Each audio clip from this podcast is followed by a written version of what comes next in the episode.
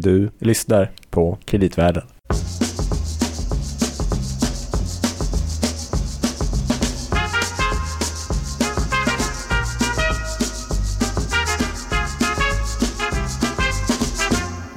Just let the Foreign Office realise what damage this will do to the European idea. Well, I'm sure they do. That's why they support it. Well, surely the Foreign Office is pro-Europe, isn't it? Yes and no. if you'll forgive the expression. The Foreign Office is pro Europe because it is really anti Europe. The civil service was united in its desire to make sure that the common market didn't work. That's why we went into it. What are you talking about? Minister, Britain has had the same foreign policy objective for at least the last 500 years to create a disunited Europe. In that cause, we have fought with the Dutch against the Spanish, with the Germans against the French, with the French and Italians against the Germans, and with the French against the Germans and Italians. Divide and rule, you see. Why should we change now, when it's worked so well? Ancient history, surely. Yes, and current policy. We had to break the whole thing up, so we had to get inside. We tried to break it up from the outside, but that wouldn't work. Now that we're inside, we can make a complete pig's breakfast of the whole thing. Ja, Louis, är det alltså det här som är strategin? Eh, ja, det kanske ju faktiskt vara så. Yes Minister, heter den. Ja, exakt. Fantastisk serie. Ja. Det, det, en annan som återuppväcks är ju House of Cards. Och då menar jag inte den med Kevin Spacey, utan originalet. Just det, de senaste intrigerna som du tänker på. Alla som har avgått henne senast. Med Gov och Johnson. Men inga intriger mellan oss. Nej, det tror jag inte. Nej, nej, nej. Du är Louis Landeman, chef för kreditanalysen på Danske Bank. Och du är Gabriel Bergin hoppas jag. Det stämmer. Och du då? Nej, jag är Roger Josefsson. Chefekonom på Danske Bank. Om du vill. Då är vi helt enkelt samlade. Men Louis, vi sitter ju inte i vår vanliga studio. Det kanske låter lite konstigt, men det här är anledningen och varför låter det så här? Just det, vi sitter ju faktiskt i Almedalen. Och jag kan bara passa på att tacka först Erik Bårelv, en av våra lyssnare, för eh, det här eh, klippet som han tipsade om från Jasmin. Det är ganska intressant för det här gjordes ju långt innan det här med Brexit och det är ju spot on egentligen när man tänker på det nu. Så Brexit är en sån sak som diskuteras såklart rätt mycket här i Almedalen men det är ju mycket, mycket andra saker också.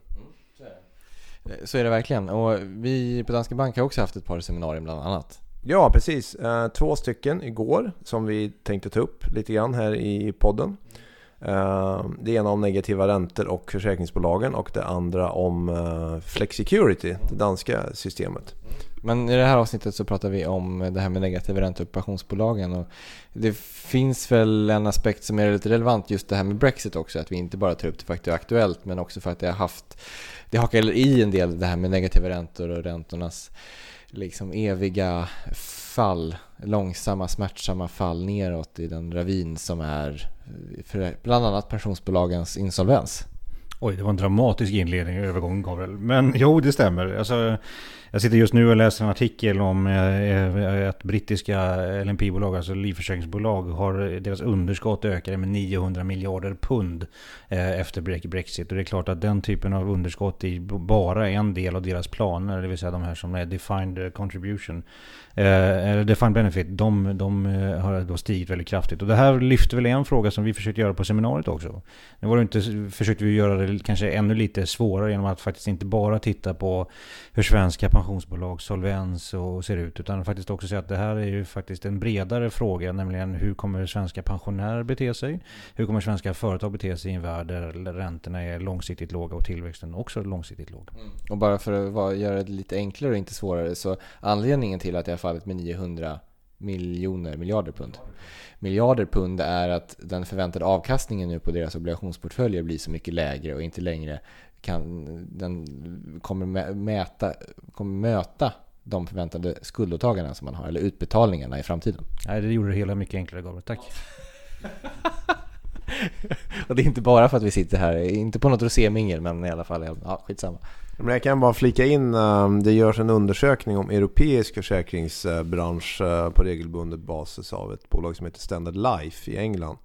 Där de frågar olika företrädare för europeiska försäkringsbolag om vad de tror om avkastningen framöver. Och den senaste undersökningen, och den gjordes ju faktiskt eh, ända bak i december och sedan dess har det ju hänt rätt mycket. Då var den genomsnittliga förväntan på avkastning från de här bolagen kommande tre år eh, drygt 2%. Och de här dryga 2% var då lägre än det avkastningskrav som man har satt i de här bolagen. Och det kanske indikerar något. Och, och så kan man då tänka på att sen dess har räntorna fallit ytterligare. Det är, det är inte så att det förbättrar chansen till högre avkastning.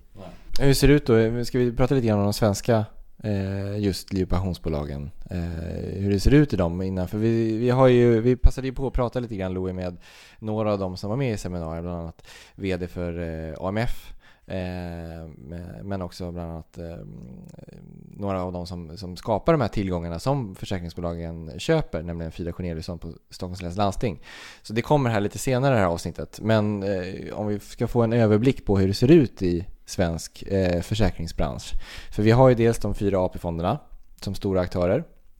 Eh, men sen ett antal också privata, eller då, mer eller mindre privata eh, liv, livbolag. Mm. Ja, det är riktigt. Eh, alltså, man, man, kan ju göra det väldigt enkelt för sig. Så att det, man kan kolla AP-fonderna har generellt sett en lite högre andel och har haft över tid en lite högre andel aktier än vad de privata eh, livförsäkringsbolagen haft. Eh, och sen så är det så att tittar man på den här andelen aktier i förhållande till, till obligationer så har den varit ganska stabil då. Eller, eh, eller som andel av till, de här vad kallas det, placeringstillgångar så har den varit ganska stabil över tid. Men sen är det så att för enskilda bolag så skiftar det väldigt mycket från, från år till år givetvis. Mm. Och en sak som jag tycker ändå är lite intressant om jag, i anslutning till vårt seminarium det är just att det här som kallas för alternativa investeringar fort, ökar väldigt kraftigt. Och nu är det en li, liten del och så att vårt seminarium handlar ju inte om att det var någon akut eh, kris nära förestående i svenska mm, pensionssektorn. Utan bara att det finns en massa risker som vi måste diskutera. Ett en sån tydligt sånt skift är väl att man har rört sig från eh, både aktier och obligationer ses ju som ganska likvida investeringar. Men det som man har skiftat, till, dels, skiftat till, dels då alternativa investeringar som är till exempel då private equity-fonder eh, eller hedgefonder och andra liknande eh, investeringar. Men också fastigheter Särskilt vissa är ju sådana som har lagt väldigt stor tyngd på den typen av eh, investeringar. Men en sån risk då som dyker upp eventuellt då är ju likviditetsrisken. Just det exemplet tycker jag är jättebra. För det är ju så att vi har ju liksom regleringsmässigt så är det ju så att fastighets, eh, fastighetsinvesteringar, de tas ju liksom inte upp, vad jag vet i alla fall, till, till marknadsvärdet, utan de tas ju faktiskt upp till bokfört värde i deras balansräkning. Så de behöver liksom inte marknadsvärdera om vi nu skulle till exempel få en fastighetskrasch. Och det är klart att från, från bolagens sida är det jättebra, för det innebär ju att de kommer vara solventa i någon form av regleringsmässig eh, kontext. Men det kommer ju samtidigt innebära att alla pensionärer som sitter och tittar på sina pensionsinnehav kommer tänka att ja men det är ju inte alls säkert att vi kommer få den avkastning avkastning eller få de, de pensioner som vi, som vi förväntar oss. Det kommer innebära att de i sin tur väljer att spara ännu mer för att liksom kunna bibehålla sin konsumtionskraft liksom senare i livet. Och det är det som är den stora risken. Och det i sin tur riskerar att driva ner eh, investerarna investeringarna ytterligare på grund av att sparandet ökar i ekonomin helt enkelt. Så det är, det är, och det är ju vad det hör samman med egentligen. Det är något så gammalt som det som kallas som Keynes sparandeparadox faktiskt.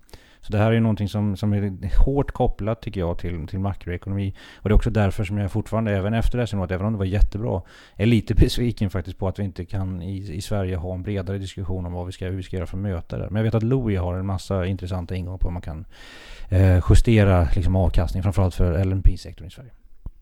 Nej men det var kanske ett par saker som kan vara värda att nämna i den här europeiska kontexten så är det ju att jämfört med sina europeiska motsvarigheter så har ju de svenska livbolagen en högre andel aktier. Och det har ju haft det goda med sig att man har ju klarat sig egentligen mycket bättre då, eh, avkastningsmässigt på senare tid. Men som Roger säger så blir det ju en annan riskprofil. Och det andra som vi noterar också är ju det här skillnaden som vi pratar om i duration. Det vill säga att de obligationsinnehav man har i Sverige är kanske förhållandevis med ganska kort löptid och då ska man ställa det mot att de här åtagandena man har är ju på väldigt lång sikt.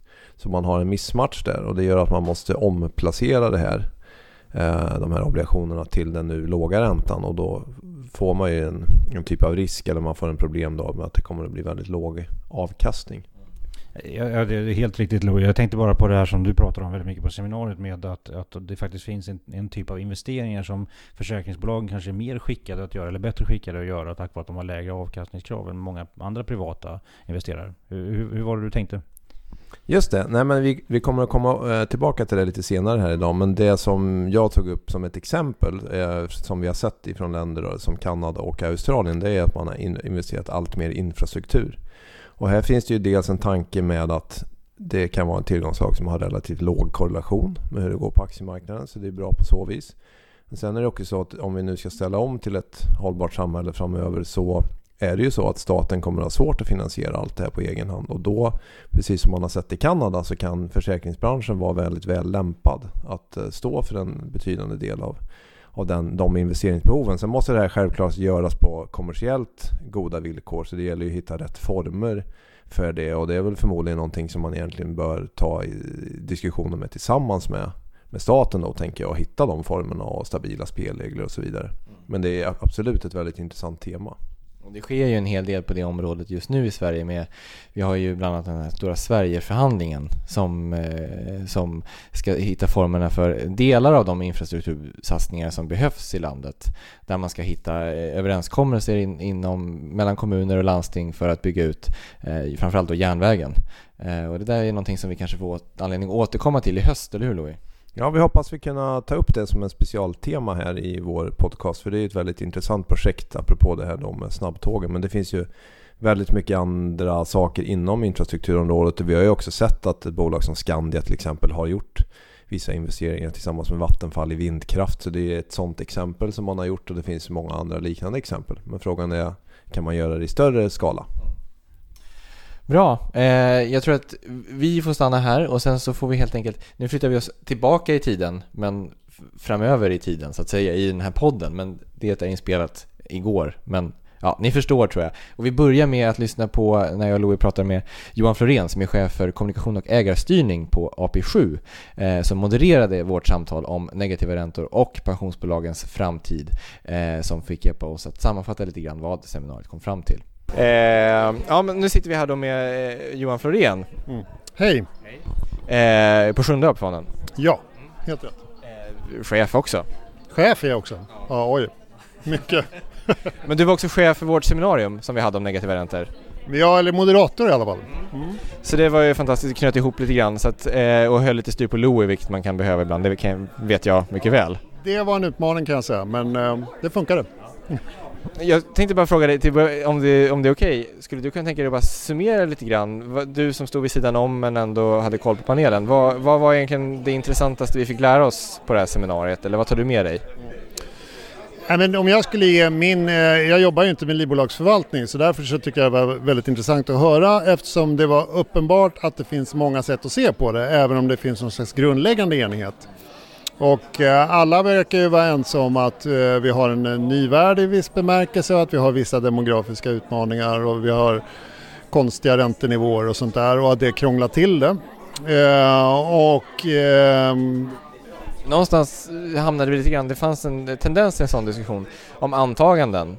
Eh, vad innebär de här låga räntorna? Betyder det att vi kommer att ha en väldigt låg tillväxt under lång tid? Eller är det här bara en tillfällig svacka? Och eh, naturligtvis så det är ju ingen som svarar det på ett sånt här seminarium men eh, det är ändå rätt intressant tycker jag att se lite liksom, hur man förhåller sig till det där. För några var ju inne mycket på att ja, nej, men nu får vi använda mera då eh, långa likviditetspremier och eh, hämta hem det i kanske mer eh, alternativa investeringar och sådär. Medan då Roger och andra var, han var bara en mer grundmurad svartsyn och liksom konstaterade att det här kommer inte att gå bara. Eh, och då blir ju svaret på något sätt att det, vi ska nog förvänta oss lägre pensioner.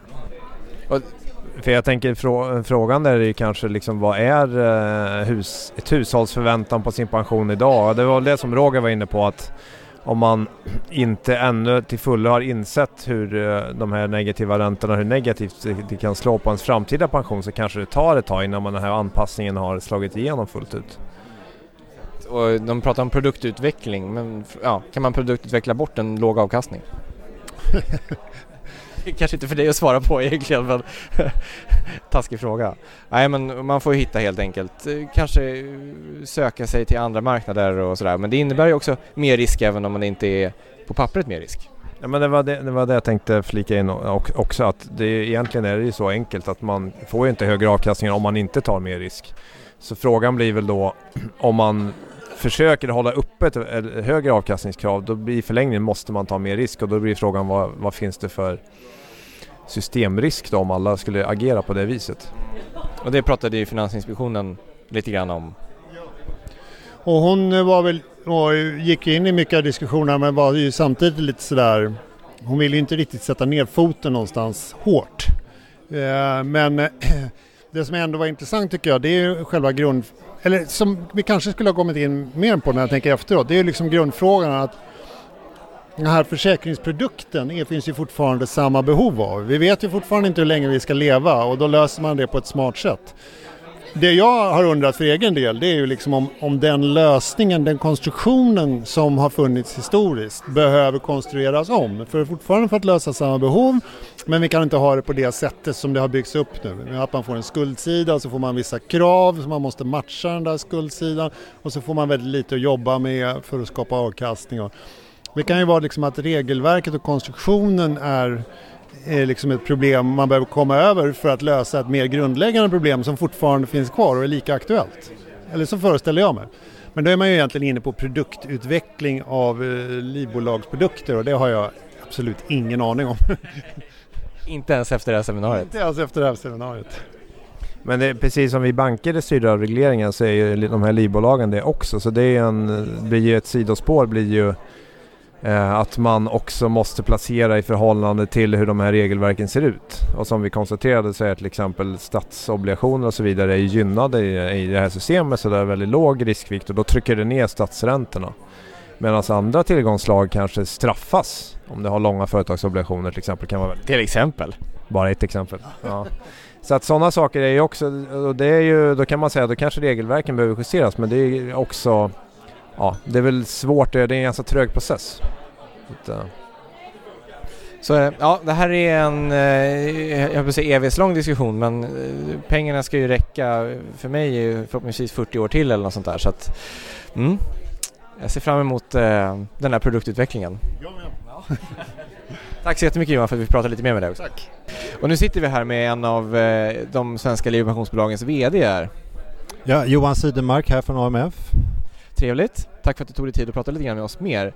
Eh, vad, vad, vad, tar du med dig från det här seminariet eller vad fick du med dig från den här diskussionen med, med bland annat någon kollega och F Finansinspektionen bland annat och sådär?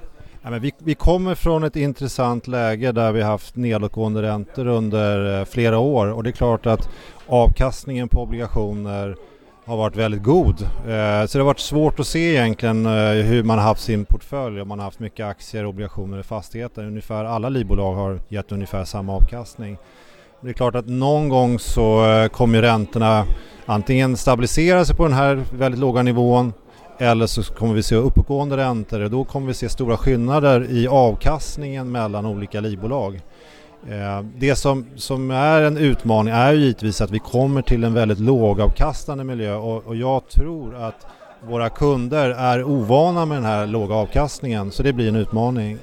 En kollega till dig eh, på Skandia, eller på att säga en kollega, men en konkurrent på, på Skandia sa i panelen just att man måste jobba med, för att möta framtida åtaganden och deras förväntningar på pensionen måste man jobba med produktutveckling och kanske gärna att justera kommande pensionärers förväntan på just avkastningen. Hur gör man det? Det man får göra som, som vi alltid har gjort är att man justerar kundens garantier. Alltså du sätter en garanti utifrån eh, räntemarknaden och vi justerar det för varje månadspremie. Så att om, det gäller att ställa ut med rimliga garantier vilket gör att det ska finnas ett visst riskutrymme kvar där du kan placera då i andra typer av tillgångslag som aktier, fastigheter eller alternativa investeringar så att du hela tiden kan erbjuda en, en bra avkastning. Men det är klart att i en miljö där, där eh, räntorna är minus så är det ju så att, att du får ju ingen direkt, eh, du får ingen avkastning från räntesidan. Det, det, det är en helt ny miljö som vi är ovana med. Så man måste, du, du sa på seminariet att ni ska inte behöva ta så mycket mer risk egentligen. Men hur gör man då? Nej, men det är, ju, det är ju eh, så att vi eh, har en del i, i infrastrukturinvestering, vi har en del i fastigheter och så vidare. Det är tillgångar som de bolag med, som har hög, ett hög solvens, alltså hög överskott i förhållande till sina garantier, har möjlighet att placera en, en större del av sina portföljer i sina tillgångar som har en väldigt lång placeringshorisont ofta upp till 20 år och då gäller det att kunna hålla de här tillgångarna också. Eh, men det här, där har du en intressant real avkastning. Du pratade också Louie om just infrastrukturinvesteringar och varför man inte har satsat så mycket på det i Sverige.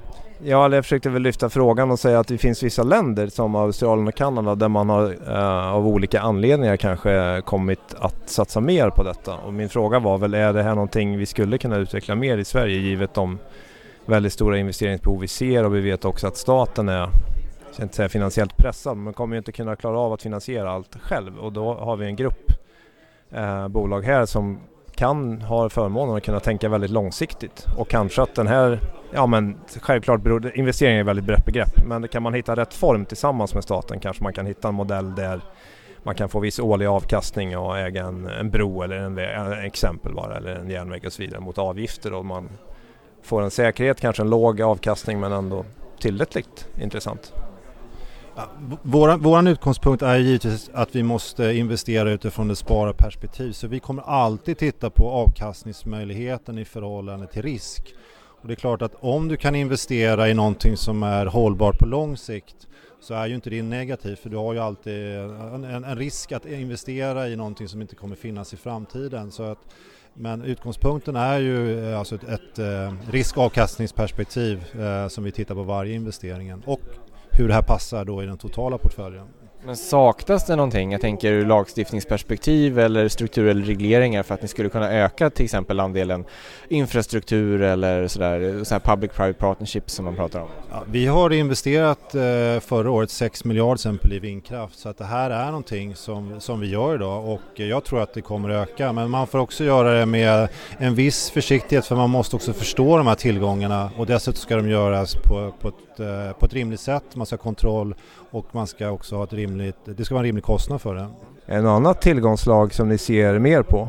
Ja, vi pratar aldrig om de potentiella tillgångarna men vi tittar, det är självklart alla typer av eh, investeringsmöjligheter eh, de får passera vårt investeringsteam. Ja, spännande. Vi kommer få prata mer, vi kanske pratar nästa år i Almedalen också till exempel och jag tror nog att vi får prata mer om det här och eh, vad det lider. Men tack så mycket för att du var med och pratade lite mer med oss. Tack, det var ett jätteproffsigt seminarium. Tack för att jag fick vara med. Tack. Ja, då har vi fått med oss en till eh, av deltagarna från vårt fantastiska seminarium om negativa räntor. visst går det att se det här seminariet i efterhand också, i sin helhet? Ja, det gör det absolut. Eh, det kan man göra.